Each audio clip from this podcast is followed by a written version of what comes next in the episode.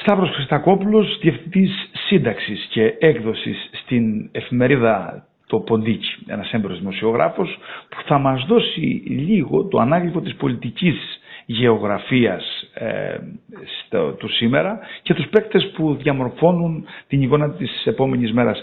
Κύριε Χριστακόπουλε, καλώς ορίσατε στο News Hub. Καλή σας μέρα. Έχουμε περιοδίες πολιτικών, έχουμε μειώσεις φόρων, έχουμε ε, επιδόματα.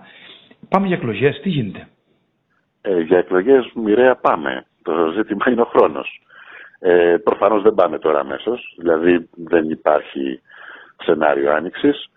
Ε, το νωρίτερο που μπορεί να φτάσουμε σε εκλογές είναι το, το φθινόπωρο, όμως επειδή μια σειρά πράγματα επίγουν ε, και η κυβέρνηση και τα κόμματα της αντιπολίτευσης είναι υποχρεωμένα να δηλώνουν α, τους προγραμματικούς τους στόχους α, και η κυβέρνηση να κάνει πράγματα διότι ε, δεν έχει κανένα περιθώριο με βάση και τα, τα δημοσκοπικά δεδομένα της τελευταίας περίοδου δεν έχει απολύτως κανένα περιθώριο να αφήσει το πράγμα να ξεφύγει.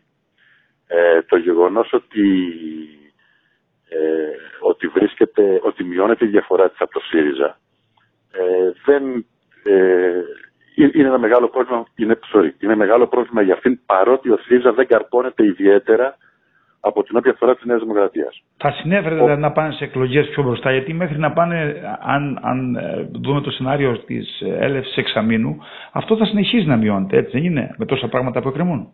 Υπάρχει πρόβλημα. Υπάρχει πρόβλημα και μάλιστα μεγάλο, διότι αυτό που μας έχει δείξει μέχρι τώρα διαχείριση των, ε, της πολυκρίσης, όπως πολύ σωστά την ονομάζουν κάποιοι, από τη μεριά των Ευρωπαίων, δείχνει ότι τα προβλήματα είναι μεγάλα, πιθανότατα θα συνεχίσουν να μεγαλώνουν και δεν είμαστε καθόλου μα καθόλου βέβαιοι ότι μπορεί να έχουμε αξιόπιστη ευρωπαϊκή στήριξη στην αντιμετώπιση τους.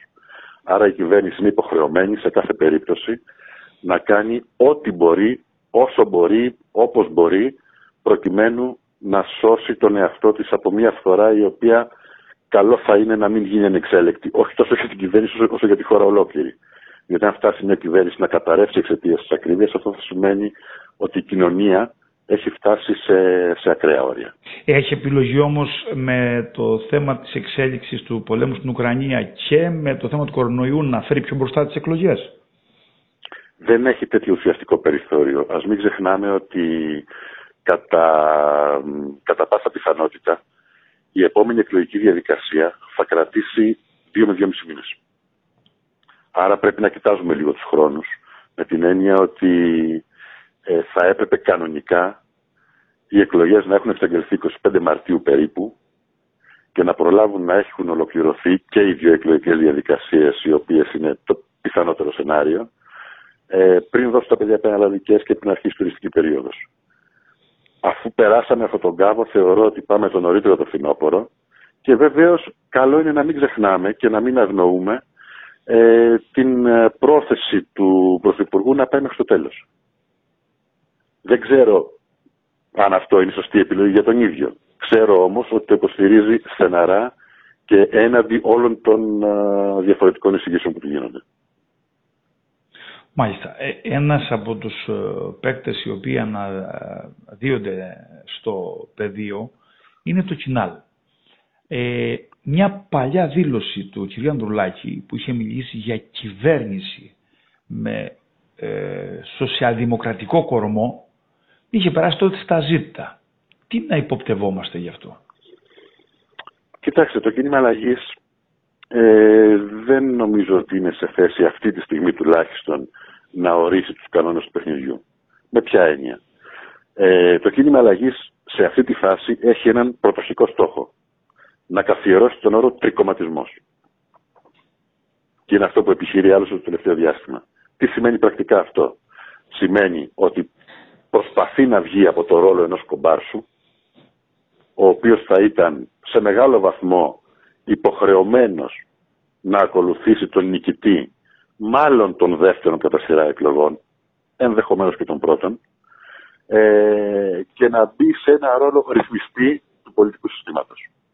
Αυτό είναι πολύ περίπλοκη διαδικασία. Δεν ξέρω αν είναι κάτι που μπορεί να βγει.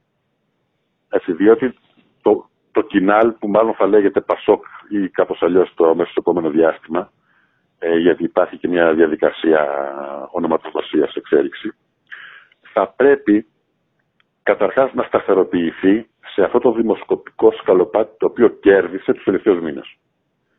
Διαπιστώνουμε μέχρι στιγμής ότι αυτό το σκαλοπάτι έχει λειτουργήσει στο σταβάνι. Και από εκεί και ύστερα μάλλον ε, ε, τάσεις ελαφράς μείωσης εμφανίζει παρά πιθανότητες αύξησης.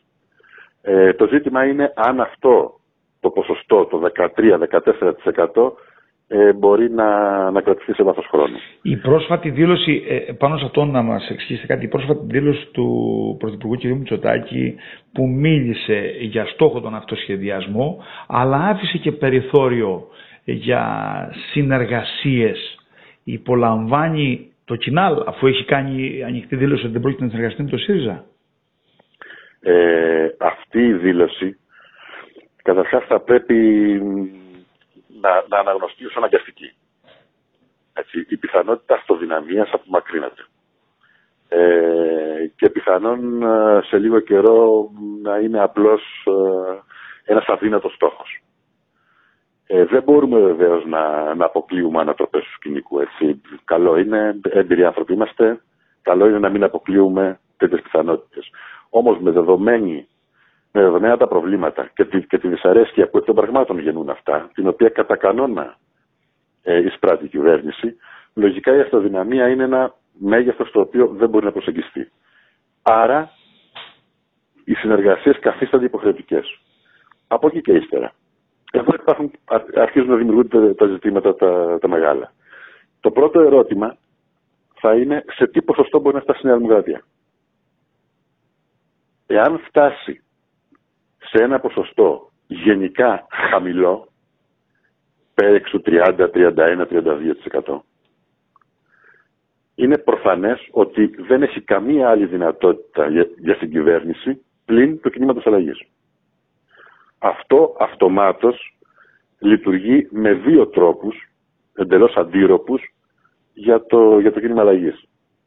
Από τη μία πλευρά μπορεί να θεωρήσει ότι είναι ο ρυθμιστής. Άρα μπορεί να επιβάλλει μια σειρά πράγματα, περιορισμούς, προϋποθέσεις και αιτήματα τα οποία θα πρέπει να ικανοποιηθούν προκειμένου να συμμετάσχει σε μια κυβέρνηση η οποία θα, καταρχάς θα είναι σταθερή. Γιατί είναι το πρώτο ζητούμενο σε εποχές κρίσης. Το δεύτερο ενδεχόμενο που έχει να αντιμετωπίσει το κοινάλ θα είναι, επειδή ακριβώς θα πρόκειται για τον μόνο πιθανό εταίρο που θα μπορεί να, να βοηθήσει στη συγκρότηση μιας σταθερής κυβέρνησης, να υποστεί τόσο τρομακτική πίεση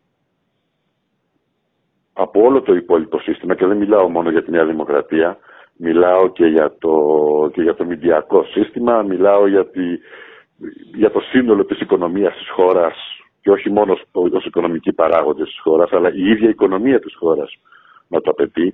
Δεν ξέρω πόσο εύκολο θα είναι για το κοινάλ να προσπαθήσει να επιβάλλει όρους οι οποίοι είναι, πώς να το πω, ε, ε, επικίνδυνοι για τη δημιουργία σταθερής κυβέρνησης. Το κοινάλι λοιπόν, από τη μία έχουμε λοιπόν ε, κυβέρνηση συνεργασίας η οποία είναι το πιθανότερο σενάριο. Από την άλλη μεριά έχουμε μια εξαιρετικά μεγάλη πίεση προς το κοινά ανάλογα με το εκλογικό αποτέλεσμα. Έχει άλλο δεν θα αποκλείσω, ναι, συγγνώμη, ναι. εγώ δεν, θα, δεν θέλω καθόλου μα καθόλου να αποκλείσω, αντιθέτω θεωρώ πάρα πολύ πιθανό, εάν η Νέα Δημοκρατία και η ελληνική λύση του κυρίου Βελόπουλου συμπληρώνουν τους αναγκαίους βουλευτές, να δούμε αυτή τελικά τη συμμαχία να κυβερνάει. Αυτό και όχι ήθελα αυτή... να ρωτήσω. Αν έχει άλλη επιλογή. Αν το, αν, ας πούμε... Υπάρχει επιλογή. Αλλά αυτή και πάλι σας λέω εξαρτάται από το εκλογικό ποσοστό της Νέας Δημοκρατίας. Mm. Άρα λοιπόν η Νέα Δημοκρατία προφανώς, για να γυρίσουμε και σε αυτά που λέγαμε προηγουμένως, θέλει πάση θυσία να παραμείνει στον αφρό, να επιδείξει τη μεγαλύτερη δυνατή ικανότητα διαχείρισης, ώστε να έχει τη δυνατότητα να επιλέξει συνεταίρο. Ε, Εάν δεν έχει αυτή τη δυνατότητα θα μπει και αυτή σε περιπέτεια όπως και ο πιθανός εταίρος. Ε, το ότι θα μπει σε περιπέτειες ο πιθανός εταίρος, αν πάρουμε και το παράδειγμα το προηγούμενο της κυβέρνησης Πασόκ ε, Νέα Δημοκρατίας, ε, μπαίνουμε σε περίσκεψη. Ε, εγώ θέλω να ρωτήσω κάτι άλλο πάνω σε αυτό. Αν ε, πάρουμε το σενάριο ότι περνάει η πρώτη εκλογική ε, αναμέτρηση, πάμε στη δεύτερη και πάλι δεν προκύπτει αυτοδυναμία, όπως θα πάει που θα είναι με τον πόνο των 50 ευρώ. Και γίνει πρόταση στον κύριο Ανδρουλάκη για συγκυβέρνηση με την Νέα Δημοκρατία. Έχει περιθώριο να αρνηθεί και να οδηγήσει σε τρίτη συνεχόμενη φορά την ε, χώρα σε εκλογική αναμέτρηση και αυτό σε αστάθεια πολιτική. Εάν πάμε σε τρίτη εκλογική αναμέτρηση, δύο, δύο πράγματα μπορεί να συμβούν. Το ένα θα είναι ένα μεγάλο ποσοστό, αν όχι ολόκληρο, το ποσοστό των ψηφοφόρων που έφυγαν από τη Νέα Δημοκρατία για να πάνε στο κίνημα αλλαγής, να επιστρέψουν ολόκληροι, ο, όλοι, συγγνώμη, να επιστρέψουν όλοι πίσω. Οπότε μιλάμε για φορά. Και άρα, και άρα η Νέα Δημοκρατία να ανακτήσει τόσες δυνάμεις ώστε να μπορεί να αγνοήσει και το Πασόκ. Ή θα φτάσουμε ε, σε μια περαιτέρω αποδυνάμωση πια της Νέας Δημοκρατίας, διότι αν δεν είναι σε θέση να συγκροτήσει μια κυβέρνηση, ε, πλέον ε, θεωρώ ότι οι πολίτες μπορεί να το δουν κι αλλιώς. Μπορεί δηλαδή να έχουμε αυτό που σήμερα, σήμερα πιθανολογείται μόνο ως έκπληξη, να δούμε περαιτέρω εγκατάλειψη της Νέας Δημοκρατίας, περιορισμό της, και στην περίπτωση αυτή να φτάσουμε ενδεχομένως σε μία νίκη του ΣΥΡΙΖΑ. Δεν ξέρω αν είναι δυνατόν σε μια τρίτη εκλογή να συμβεί αυτό, απλώς το καταθέτω σενάριο. Είναι όμως μια πιθανότητα και αυτή. Συνεπώς, αυτό που οφείλει για τον εαυτό της πάντα ε, η Νέα Δημοκρατία να κάνει είναι να συντηρήσει το προβάδισμά της, διότι το προβάδισμα έχει και αυτό είναι ξεκάθαρο, να συντηρήσει το προβάδισμά της και ή δυνατόν να είναι σε θέση να επιλέξει τον εταίρο της. Εάν δεν το καταφέρει, τότε η αίσθηση της κοινωνίας ότι η Νέα Δημοκρατία είναι σε αποδρομή, μπορεί να λειτουργήσει καταστροφικά για αυτήν. Σε, σε αυτό βέβαια ε, φαντάζομαι ότι παίζει ρόλο και το πόσο γρήγορα θα κινηθεί ο ευρωπαϊκός μηχανισμός για το ταμείο το οποίο είναι στα σκαριά να γίνει για τις συνέπειες του πολέμου και να μπορούν να υπάρχουν λεφτά φαντάζομαι το, για να... Το, το, το, μόνο ταμείο που υπάρχει είναι το Ταμείο Ανάκαμψης. Διότι είναι απόλυτα ξεκάθαρο από την πλευρά των Ευρωπαίων ότι δεν υπάρχει πιθανότητα δημιουργίας ταμείου για την αντιμετώπιση των συνεπειών του πολέμου. Και επίσης, δυστυχώς, ε, η δομή του Ταμείου Ανάκαμψης είναι τέτοια ώστε να μην έχει καμία απολύτως σχέση με τις συνέπειες του πολέμου. Μάλιστα. Λένε, ναι, ναι. Οι Ευρωπαίοι λένε χρησιμοποιήστε το Ταμείο για να ενισχύσετε συνολικά την οικονομία σας. Δεν υπάρχει ad hoc στήριξη επί συγκεκριμένων συνεπειών του πολέμου. Μάλιστα, οπότε δεν προβλέπετε. Ε, για να κλείσουμε τώρα με τα δικά μας και να πάμε και σε, να ρίξουμε μια, μια ματιά στα διεθνή. Στο ΣΥΡΙΖΑ κάνουν ετοιμασίες, έχουν συνέδριο. Με όλες τις αντίρροπες τάσεις, ε, επειδή ξέρω ότι έχετε πολύ καλό ρεπορτάζ αυτό το κομμάτι, ε, προβλέπετε καμιά έκπληξη; Όχι. Δεν προβλέπεται έκπληξη. Πρώτα-πρώτα διότι όλες οι καταστατικές αλλαγές που έχουν γίνει στο ΣΥΡΙΖΑ διασφαλίζουν καταρχάς την κυριαρχία του Τσίπρα. Γι' αυτό έγιναν άλλωστε. Ε, και το δεύτερο είναι ότι η αντιπολίτευση, η εσωτερική αντιπολίτευση που έχει ο Τσίπρας είναι εξαιρετικά αδύναμη. Επίσης θα, θα ήθελα να πω ότι όπως συμβαίνει συνήθως, ε, όταν συμβαίνει συνήθως σε κρίσεις, αυτή η αδυναμία μεγεθύνεται. Όπως λοιπόν κάθε χώρα συσπηρώνεται κατά κανόνα γύρω από τους υφιστάμενους ηγέτες της, έτσι και τα κόμματα συσπηρώνονται υπό τις υφιστάμενες ηγεσίες τους, ακριβώς διότι κανείς δεν έχει τη διάθεση να μπαίνει σε περιπέτειες. Το να διασφαλίσει ο κ. Σύπρας την ε, κυριαρχία του εννοείται ότι οι, θα ψηφίσουν μόνο μέλη στο συνέδριο και όχι οι φίλοι με ανοιχτές διαδικασίες όπως είναι στο κοινό θα... στην Δημοκρατία; Μόνο μέλη θα είναι, αλλά υπάρχει εδώ ένα παραθυράκι, το πιο, το πιο πρόσφατο που έχει ανοίξει, το οποίο λέει ότι θα ψηφίζουν και αυτοί που θα εγγράφονται ακόμα και την ίδια μέρα. Mm. Άρα αυτό είναι μια διαδικασία που προσεγγίζει κάπως τη διαδικασία των φίλων που έχουν επιλέξει και άλλα κόμματα. Το ζήτημα είναι πόσο ενδιαφέρον θα υπάρξει για αυτή τη διαδικασία, διότι ξέρετε και στην, ε, ε κάποτε αυτό που έγινε με το Πασόκ είχε να κάνει με το ότι ένας Παπανδρέου επανερχόταν στο κόμμα. Όταν είχαμε τον εκατομμύριο. Όταν η Νέα Δημοκρατία είδε να αυξάνονται τα μέλη της για να ψηφίσουν για ηγεσία, είχαμε ένα, ένα πάρα πολύ σκληρό ντέρμπι. Και στην περίπτωση του ΣΥΡΙΖΑ έχουμε μια ηγεσία η οποία ούτε αμφισβητείται, ούτε φαντάζομαι ότι κανείς ε, έχει την αίσθηση ότι κάτι παίζεται για να πάει να ενισχύσει μια τάση ή μια άλλη. Επίσης νομίζω ότι δεν θα, είναι, δεν θα αυξηθεί τόσο πολύ αυτή η διάθεση πολιτών να μπουν στη διαδικασία κυρίως επειδή ο ΣΥΡΙΖΑ αυτή τη στιγμή δεν δείχνει να έχει ρεύμα εξουσίας. Εάν είχε ρεύμα εξουσίας, ε, θεωρώ ότι θα μπορούσε να προσδοκά ακόμη μεγαλύτερα νούμερα. Σε αυτή τη φάση αυτό δεν προκύπτει, άρα Α περιμένουμε να δούμε. Τώρα με βάλετε στον πειρασμό. Αυτή η τάση θα υπάρξει, αλλά δεν, δεν νομίζω ότι θα είναι κάτι Με, με βάλετε όμως στον πειρασμό τώρα να ρωτήσω κάτι που σας είχα ρωτήσει στο παρελθόν και θέλω να δω αν απαντήσετε το ίδιο. Ε, η Νέα Δημοκρατία, το Πασόκ, μεγάλα κόμματα, χρόνια στην εξουσία, αλλάζουν οι ηγέτες. Ε, η σταθερότητα με τις όποιες ε, απώλειες υπάρχει. Αν πάμε στο σενάριο, έτσι, το μακρινό, ότι ο κύριος Τσίπρας φεύγει από την ηγεσία του ΣΥΡΙΖΑ και μπαίνει κάποιος άλλος. Ποια είναι η επόμενη μέρα για το ΣΥΡΙΖΑ; Δεν ξέρω γιατί αυτή τη στιγμή δεν υπάρχει τέτοιο σενάριο ορατό. Mm. Δηλαδή είναι αυτό που σας έλεγα πριν ότι είναι ξεκάθαρη η κυριαρχία του Τσίπρα, επομένως δεν μπορούμε, αυτό θα μπορούσαμε να το εκτιμήσουμε με έναν τρόπο εάν είχαμε κατά νου ποια είναι, ε, ποιο είναι αυτό το πρόσωπο το οποίο θα μπορούσε πράγματι να διεκδικήσει στα ίσα και να κερδίσει την, ε, την Προεδρία του ΣΥΡΙΖΑ του Τζίπρα. Όσο αυτό δεν υπάρχει και όσο μάλιστα όλα τα ονόματα που κατά καιρού συζητούνται παραμένουν εξαιρετικά αδύναμα, νομίζω ότι είναι, ε, είναι, είναι τελείως σεναριολογικό το να κάνουμε αυτή τη συζήτηση. Ωραία. Πάμε τώρα και μια γρήγορη ματιά στα διεθνή. Ε, οι εξελίξεις αυτές, ε, όπως είδα και σε ένα άρθρο που έχετε στο Ποντίκι, έφεραν την ευκαιρία να διευρυνθεί ακόμα περισσότερο το ΝΑΤΟ και να καταθέτει πρόταση η Φιλανδία. Η Μεγάλη Βρετανία στέλνει ε, ε, άρματα και πυρομαχικά. Ε, θα μας πείτε δύο λόγια για τις συνέπειες που έχουν σε αυτή τη φάση που υπάρχουν από τον πόλεμο στην Ουκρανία. Ο πόλεμος στην Ουκρανία Καταρχάς, ε, έχει ένα ερώτημα. Εάν είναι ένας πόλεμος που θα μείνει στην Ουκρανία και αργά ή γρήγορα θα τελειώσει, και το τέλος αυτό δεν ξέρω αν είναι τόσο απλό ή πάρα πολύ εύκολο, αν θέλετε το συζητάμε αργότερα. Ε, και το άλλο είναι εάν απλώς η Ουκρανία είναι η αρχή ενός μεγαλύτερου πολέμου.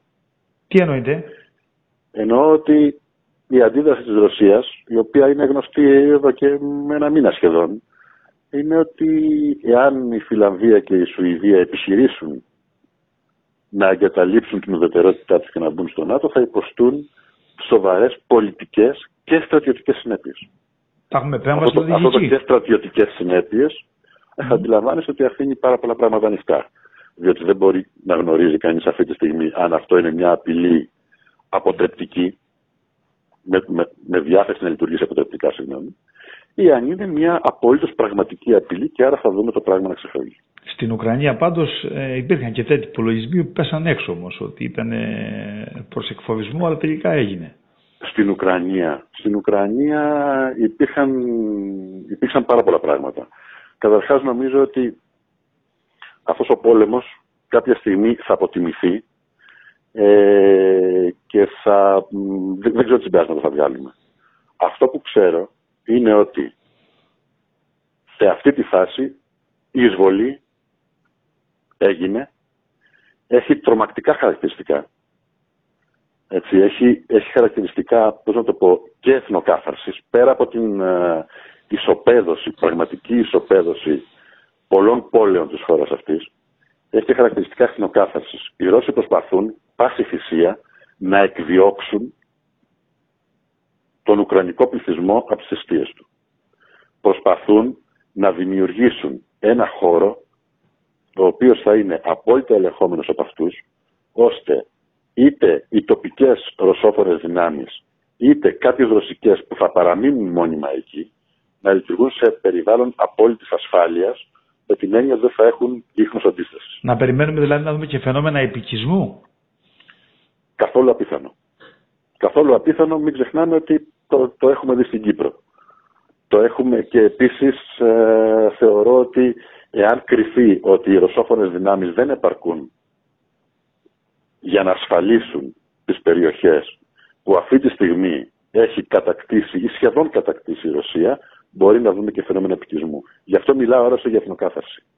Είναι μια βίαιη, εξαιρετικά, εξαιρετικά αιματηρή προσπάθεια εθνοκάθαρσης, ώστε αυτές οι περιοχές να παραμείνουν διαπαντός στη Ρωσία.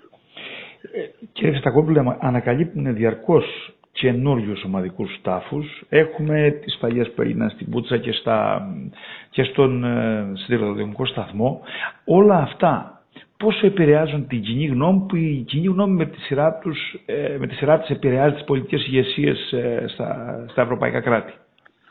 Στην Ευρώπη υπάρχουν προβλήματα. Ας μην το αγνοούμε. Ε, η Ευρώπη υποτίθεται ότι επέδειξε μια διάθεση ομόφυλης καταδίκης, τουλάχιστον στην αρχική φάση, ε, γιατί προφανώς δεν ήταν δυνατόν. Ποιος θα μπορούσε πια να επικροτήσει μια εισβολή, μια κατοχή και μια, ε, πώς το, πώς το πω, μια τόσο αιματηρή και, και, και βάρβαρη και ό,τι άλλο το θέλετε βάλτε εισβολή.